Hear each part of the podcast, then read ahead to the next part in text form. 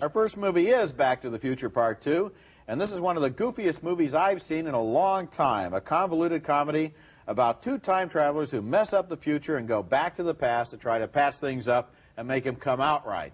The movie once again stars Michael J. Fox as the bewildered hero and Christopher Lloyd as Doc Brown, who has invented a time travel machine and now brings Fox to the year 2015 for a quick fix on the life of his son. God, he looks just like me. Within two hours of his arrest, Martin McFly Jr. was tried, convicted, and sentenced to 15 years in the state penitentiary? Within two hours? The justice system works swiftly in the future now that they've abolished all lawyers. The movie has fun with its vision of the future, including three-dimensional holographic movie ads.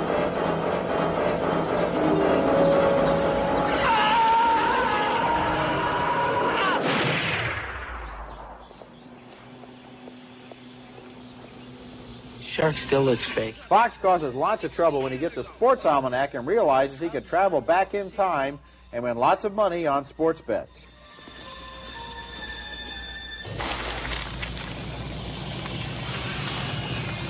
Marty! I can't move. Marty, up here! Tragedy strikes when Fox's archenemy steals the sports magazine, goes back in time, becomes a millionaire, and in the new future marries Fox's mother. Mom? Mom, that can't be you. Oh, yes, it's me, Marty. Are you all right? I'm fine. I'm fine. It's just that you're so. You're so. big. And so Fox and the Mad Professor have to go back in time once again to try to steal the almanac before the bad guy can start using it so the present will return to the way it ought to be. And if you're confused, so am I, and that's one of the charms of this movie, as the characters shuttle back and forth trying to do a patch-up job on the tides of destiny. Back to the Future Part 2 is not as good as the original 1985 film. It doesn't have the genuine human emotion of the earlier film when Fox tries to fix up a date between his own parents so that he'll be born, but it is a goofy and screwball movie, and I enjoyed it for what it is rather than in comparison with the earlier film. Well, I had the same reaction to the comparison of the two. The first film had a heart to it, mm-hmm. and I don't think there's any reason why a screwball comedy couldn't take time out to have heart. In other words, I think this film would have been helped a great deal if it had a little heart to it. I think it would have been true to the original picture. Instead, I found this to be very gadget-filled uh, and, and really noisy in an unpleasant way, so that when I was watching it, I was seeing a lot of slapstick, uh, a lot of racing around, and the character of Biff, the enemy uh, of Michael J. Fox, is really the star of the second picture. I think the movie could have been called Biff in a way, because it's really, he dominates the whole action. And the Michael J. Fox character and his relationship with his parents, that's really just not there. The father isn't even there. And, and so I really uh, found it kind of unpleasant to watch in a way. And I, I was looking forward to it, but uh, it didn't enjoy it at all. I think maybe it will suffer because people remember that the first movie really did move them emotionally. This Yeah. is an entirely different movie. And not as good. An entirely, and not as good, but still okay. Not for me. Oh, yes, yes. I'd recommend it. I'd recommend it for exactly what it is. And one of the things I liked was Christopher Lloyd racing around back and forth through time. He changes something here, it comes out different there, he moves back here. Michael J. Fox steals the almanac in the future. Biff gets it from Michael J. Fox, goes back to 1955. That changed 1985. Yeah, right, They're right. racing around, and that's really the charm of the movie, is it just in its zaniness. Except that when I started to talk about the noise factor of the film and the physical action, hard action, you seem to be nodding in agreement that that's sort of no, no, unpleasant. no. Well, of course, it's a noisy, action-filled film. What's wrong with that? Well, when, it, when the noise doesn't mean anything to you, No, then it it doesn't. something to me. Not I mean, to me. It wasn't that noisy.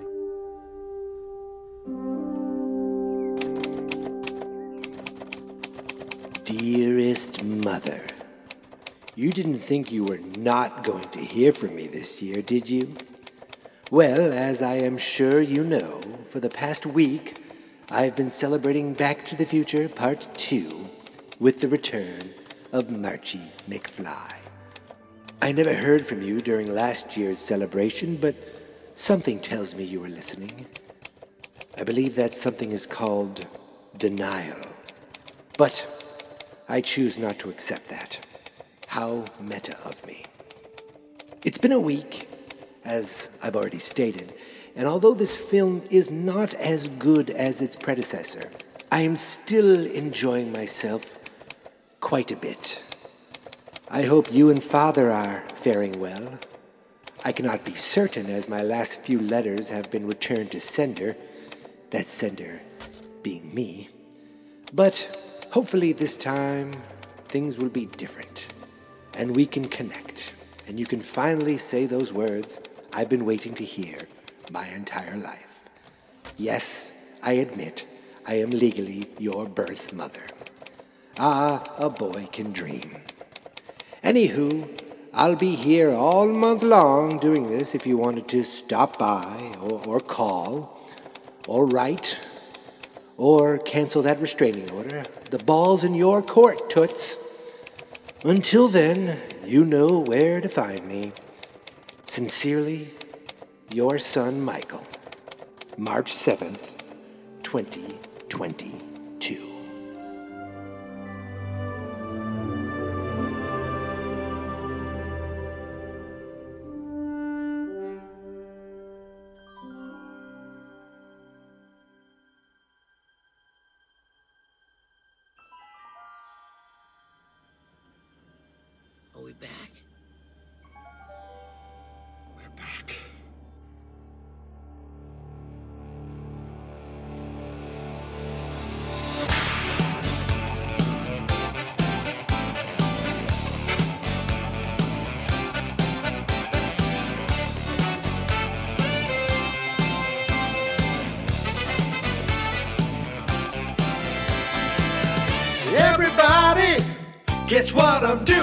Again? Watching one movie and podcasting about it. Every day in March, it's back to the future too. So listen each day, or at least try, as I bring you year two of Margie McFly. It's Margie McFly.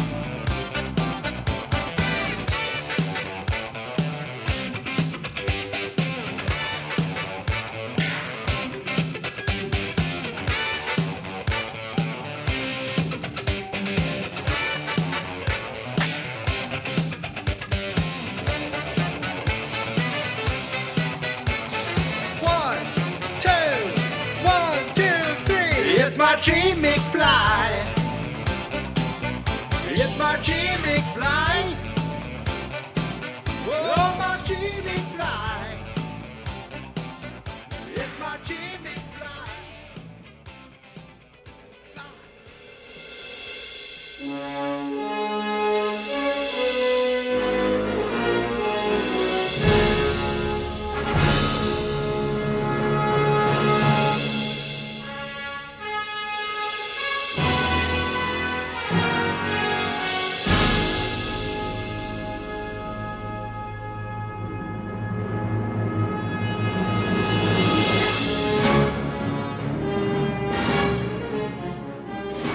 You still there?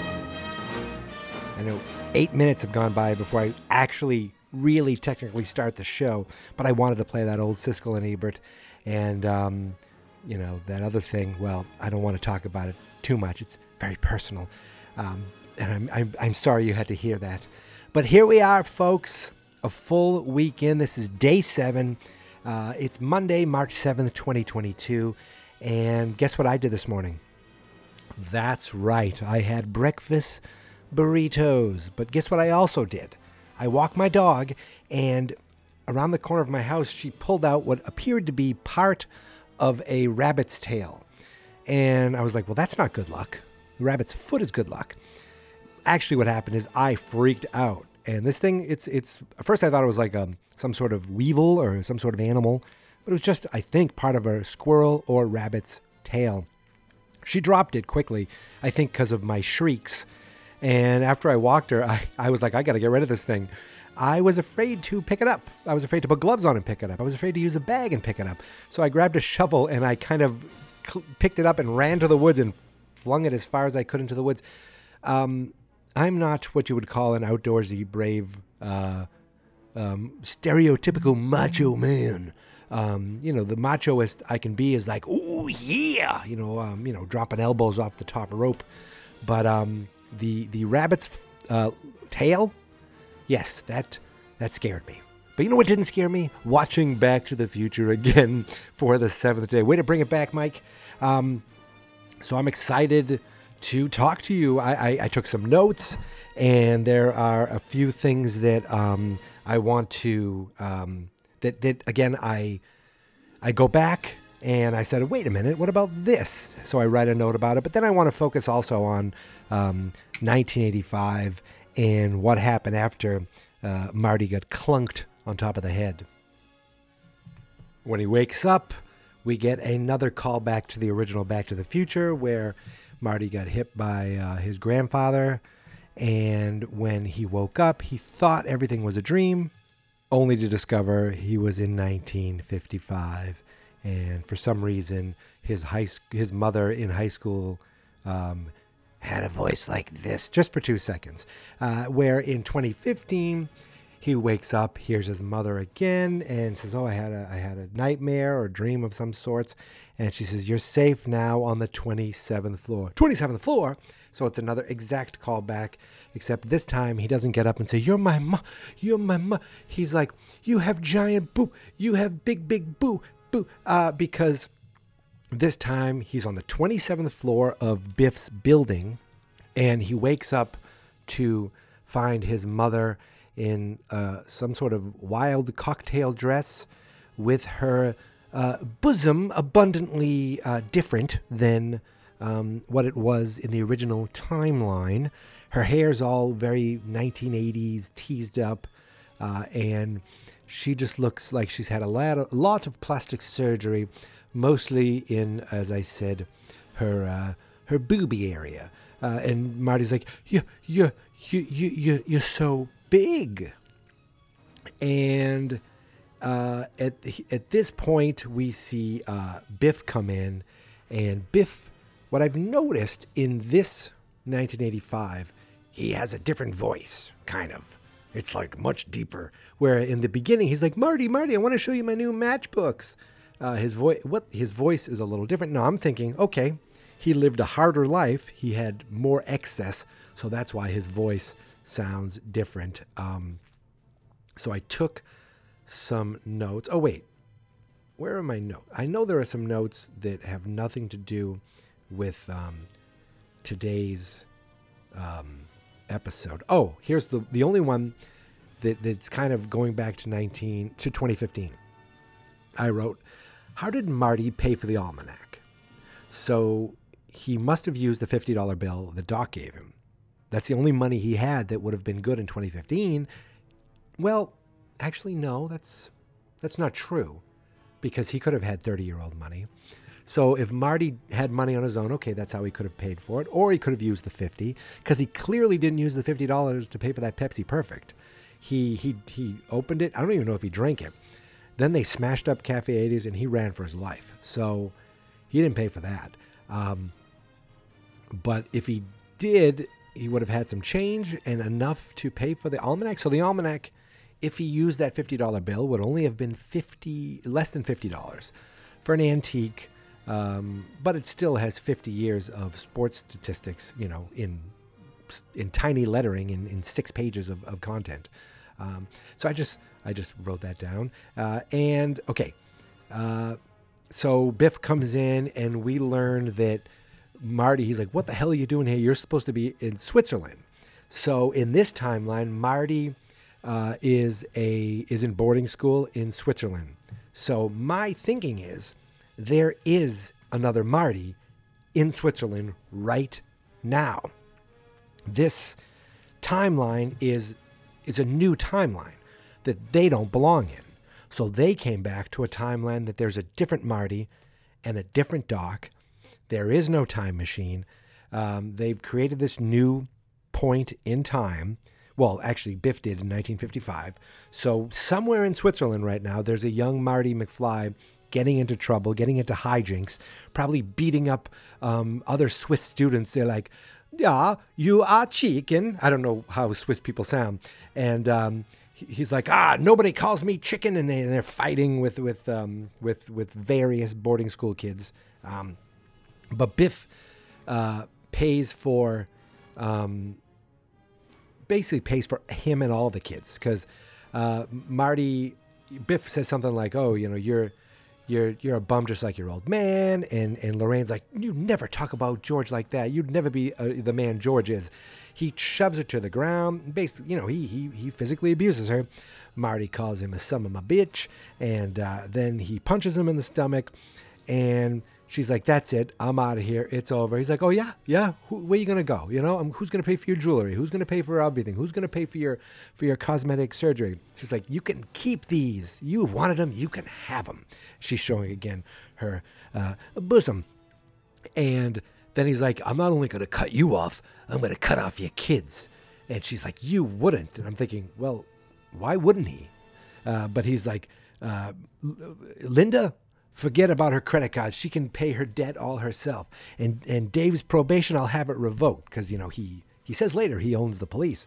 Uh, so Linda is someone who just likes to spend, spend, spend. And Dave, my goodness, he isn't. Um, he doesn't seem like he's faring very well.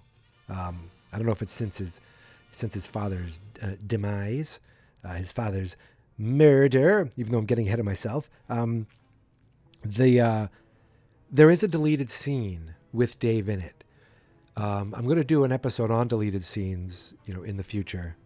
Uh, I don't remember the specifics of it. I feel like it's it's outside of um, Biff's Pleasure Palace. Something I don't know if it's related to the school burning. No, I th- I feel like he sees them and he he sees Dave for a bit, and uh, it's um, Marc McClure back, um, but that scene got deleted.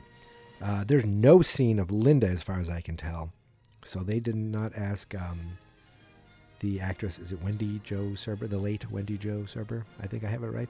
Uh, she was not able to come back or didn't come back.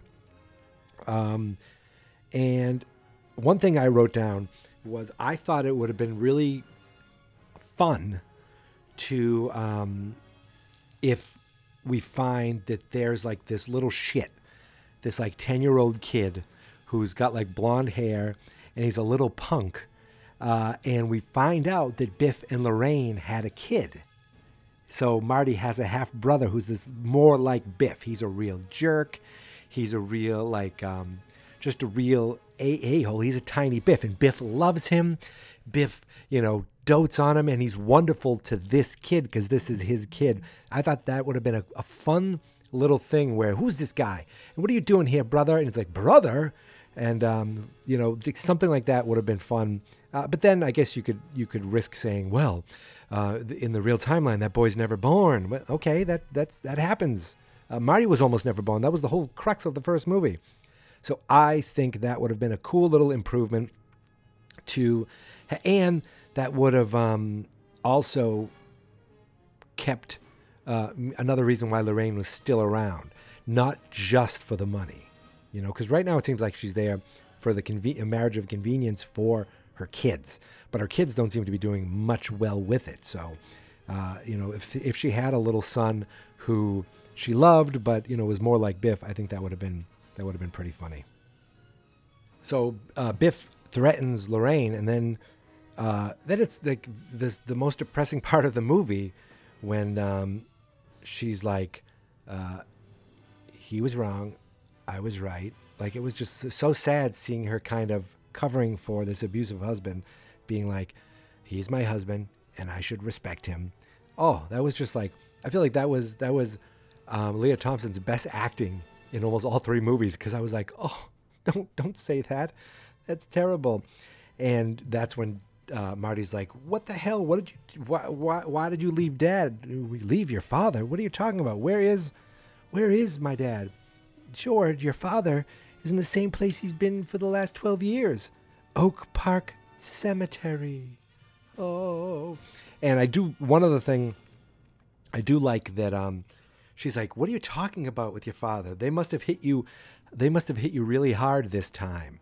This time, meaning these things have happened before. Marty has had run-ins with security. These security guards are beating up a 15-year-old, 16-year-old. Then they finally throw him in Switzerland. These are all my assumptions, um, but I thought that was kind of a clever, funny little thing. Just a little thing where I go, "Wait a second, this time? How many times does this happen? So he finds out his father is dead. He goes to the cemetery and Doc meets him there. He's like, "Oh, this is where I figured you'd be." Really? Like you didn't think to just go to Biff's first or something. Um, you feel like right away those two should have been like, what the hell? Let's reconnect. But they don't reconnect.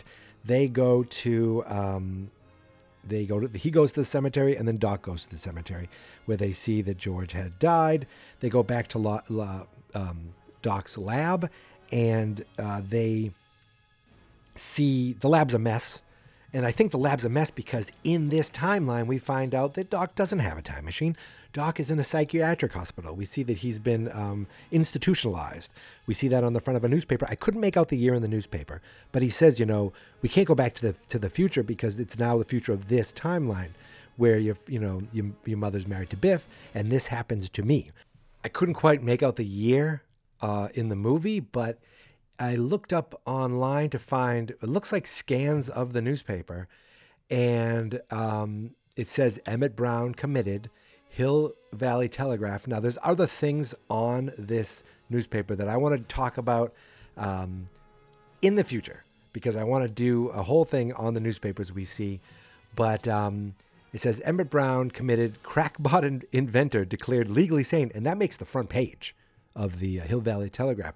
But here's the interesting thing it says the year, it says May 23rd, the year 1983.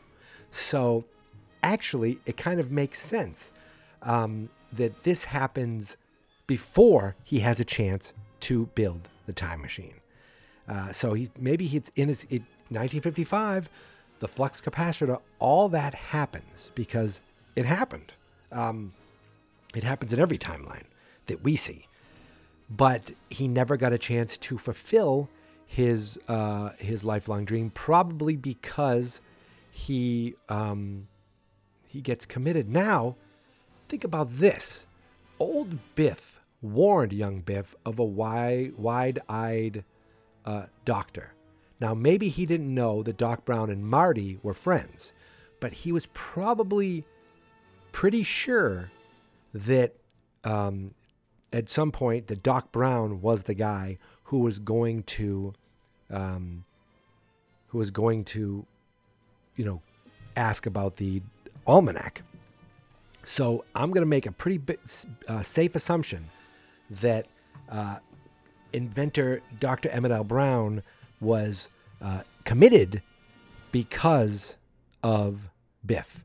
Now there are there's an article there. I want to read the article, see see what the actual uh, wording is. But again, that's for the newspaper episode.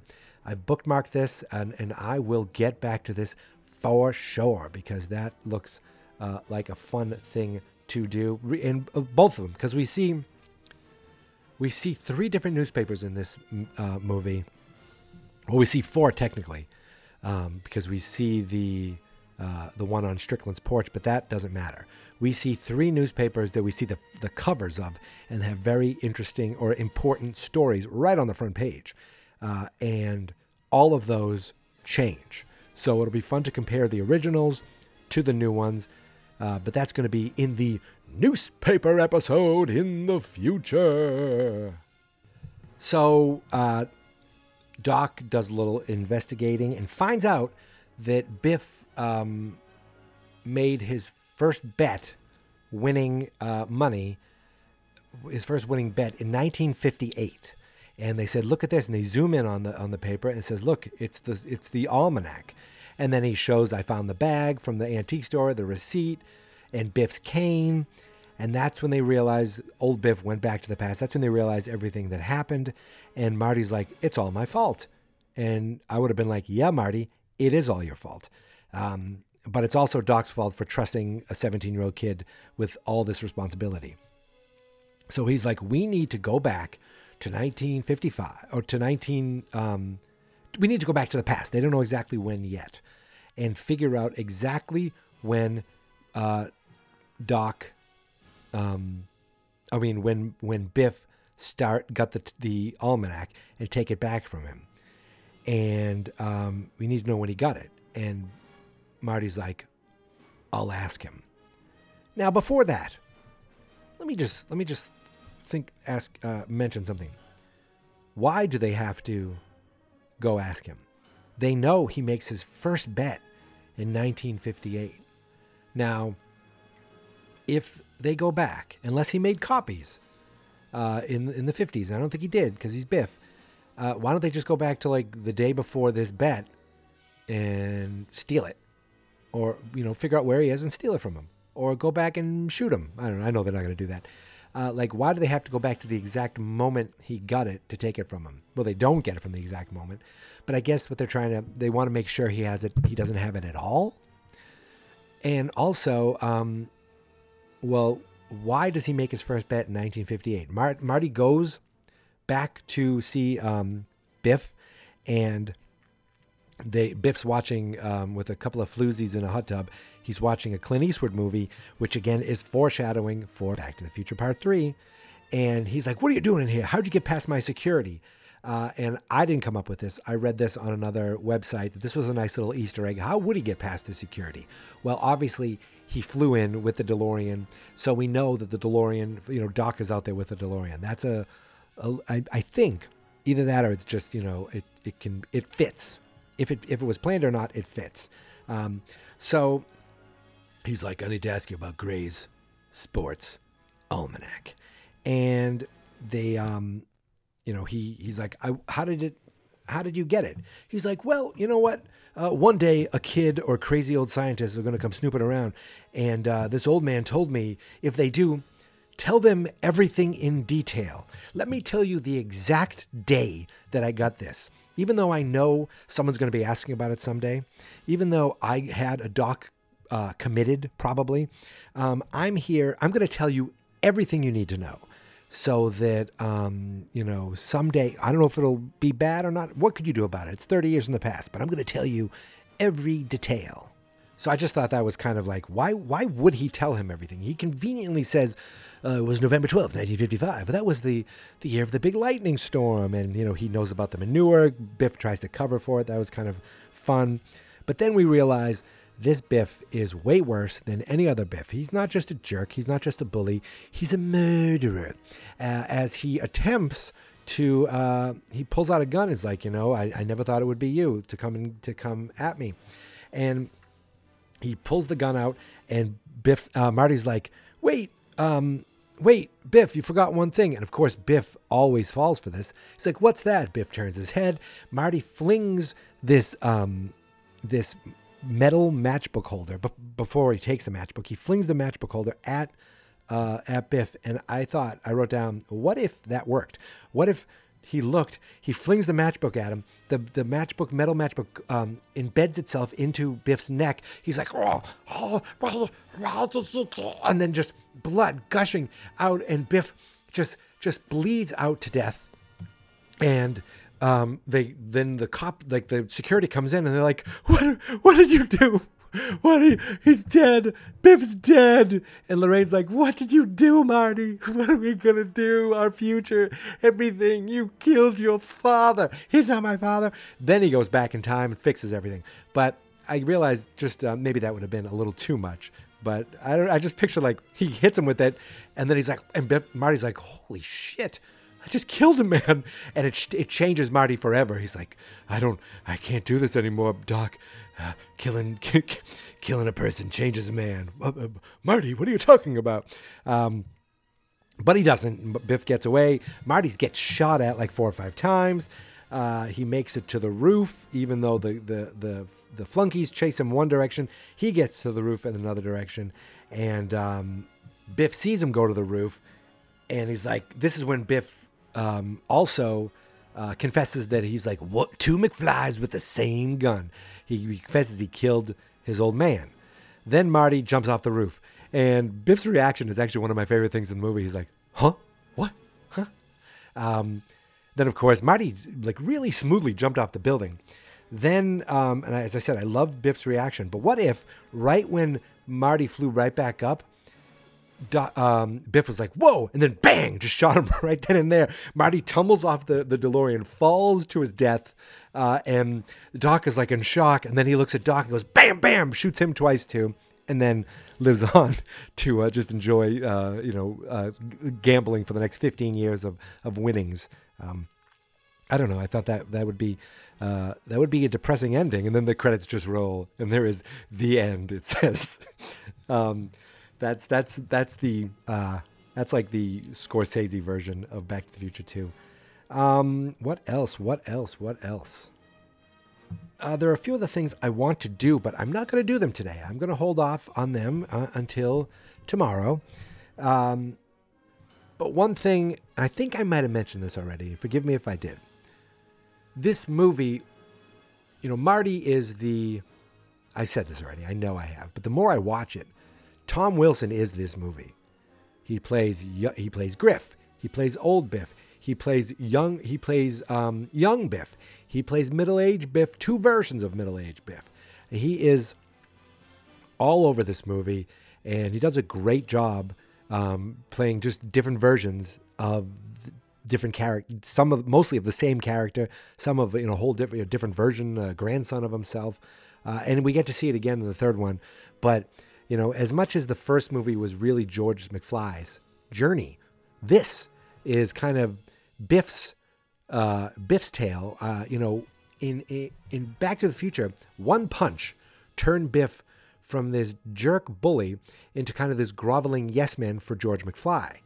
But um, we realize how easily swayed he is because now becoming, um, you know, becoming a, successful gambler and turning into into a successful businessman has turned him uh, in, into a a um, greedy, abusive murderer. Like he went from I was just a jerk bully, okay, to now he's like he's he's pure evil.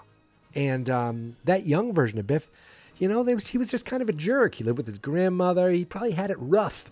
Um, you can't blame everything on on you know that that kid, but my goodness, what this Biff turned into, just diabolical. Right, right. and with that, my friends, I am done. Um, that's it. Monday in the books. I want to thank you for listening. I want to thank you for subscribing. You can find me on Twitter and on Instagram at Geek Mentality. The Facebook page is Fans Not Experts. And the website, of course, is fansnotexperts.com. Seven days in the books. Uh, if you okay, 31 minus 7, so you got 30, 29. So you got 31, 30, 29, 28, 27, 26, 25. So I have 24 days to go if I my calculate, and I'm counting on my fingers because I'm really good at mathematics. Um, so yeah, 24 days of Marchie McFly left. I only have 24 days left. How can I fit everything in? We'll see. I have no idea. okay, folks, until tomorrow, you know the drill. Here is my theme song. This is my podcast, I made it. Geek Mentality's what I named it. And I think you should listen and subscribe. Cause I'm kinda funny and awesome.